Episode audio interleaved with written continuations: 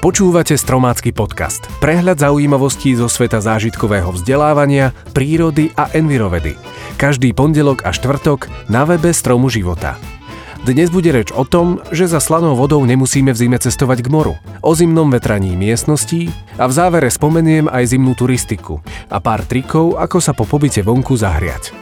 Dnešné témy pre vás vybral Jozef Kahan a Martin Zemko. Ja som Marek Koleno. Na Slovensku sa na posýpanie chodníkov a ciest zväčša používa soľ.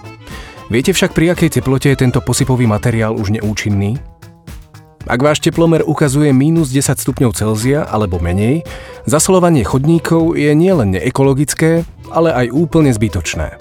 Výskumy na Slovensku ukazujú, že na 1 m štvorcový cesty vysypeme počas zimnej sezóny v priemere 10 kg soli.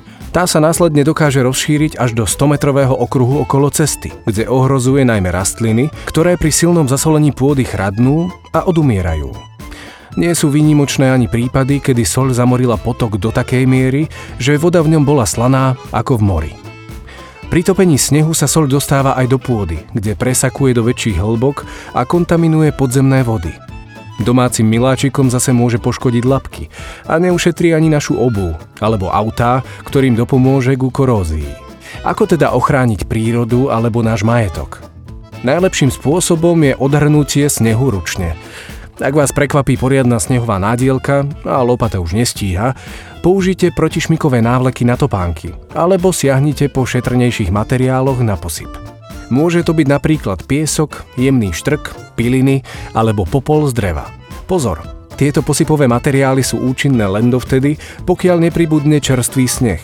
Myslieť treba aj na ich pracnejšie odstraňovanie a prípadné zanášanie kanalizácie a odtokov.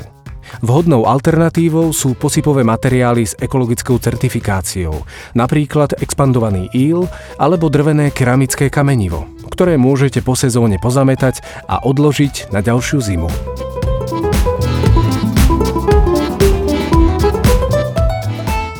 Poznáte ten pocit, keď pijete už svoju tretiu kávu alebo horúci čaj a energia stále nikde?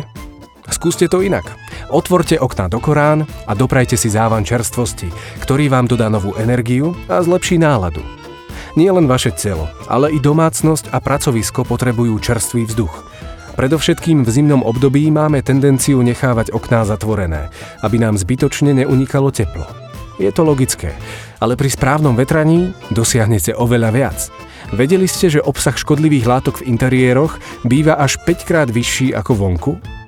Tieto škodliviny sa do vzduchu uvoľňujú cez omietky, nábytok, plasty, elektroniku či textil. Zároveň počas dňa odovzdá štvorčlenná rodina do vzduchu približne 10 až 12 litrov vody vo forme vodnej pary, čím vzniká v uzatvorených priestoroch prebytočná vlhkosť. Tá zvyšuje riziko vzniku plesní, ktoré významne oslabujú imunitu a môžu spôsobiť vznik alergií. Ako sa teda týchto škodlivín zbaviť? Základom je rýchlosť. Preto zabudnite na tzv. vetračky. Na chvíľu stíšte kúrenie a otvorte okná do Korán. Ak je to možné, spravte prievan, čím vetranie urýchlite. V zimných mesiacoch stačí približne 5 minút a v letných mesiacoch asi 25 minút na to, aby sa vzduch v miestnosti vymenil. Ideálne je začať ráno spálňou či detskou izbou, aby sa vlhkosť neusadila na nábytku alebo na omietke. Vetrať by sme mali aj po sprchovaní, kúpaní, varení, ale i umývaní podlahy. A čo vy? Vetráte miestnosti v zimnom období poriadne?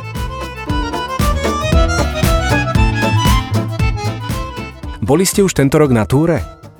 Hoci zimná turistika nie je taká populárna ako letná, aj ona má svoje výhody a v mnohom je práve toto obdobie tým najkrajším. V zime býva v lesoch výrazne menej ľudí, Krajina pokrytá snehom pôsobí čarokrásne a pohyb v tomto sedavom období ocení aj vaše telo. Nezabúdajte však, že zimná turistika je o niečo náročnejšia a treba sa na ňu dobre pripraviť. Čo by ste si mali pobaliť do batoha? Myslieť treba najmä na náhradné oblečenie, ako sú ponožky, termotričko a v prípade detí i rukavice.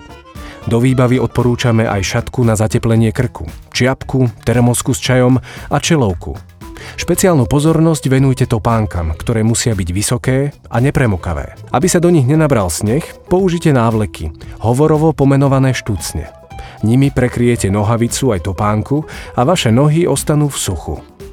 V nepriaznivom počasí nepreceňujte svoje sily, túru preložte na inokedy alebo skrátce. Vyberajte si známe trasy, najlepšie aj s bočnými cestičkami, ktorými viete zbehnúť do najbližšej obce.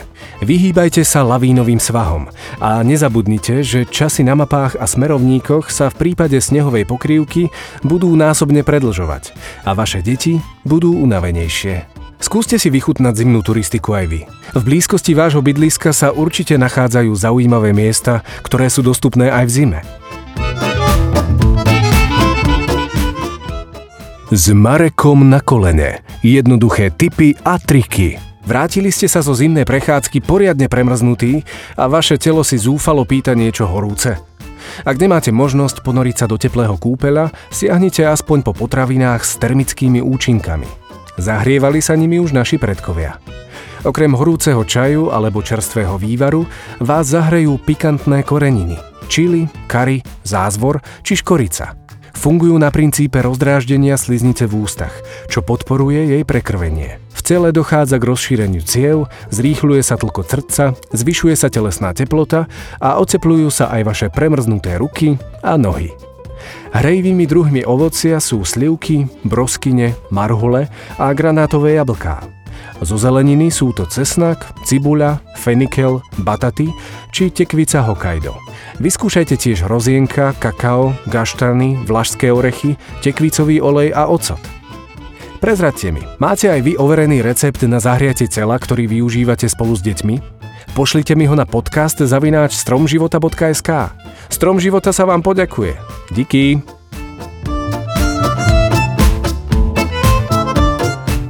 Tak to bolo z dnešného podcastu všetko. Na budúce si povieme o indoorovej generácii, o správnom dýchaní a o rastlinách, ktoré čistia vzduch v interiéri. Teším sa na vás už tento pondelok a budem veľmi rád, ak nám dáte aj odber. Ďakujeme.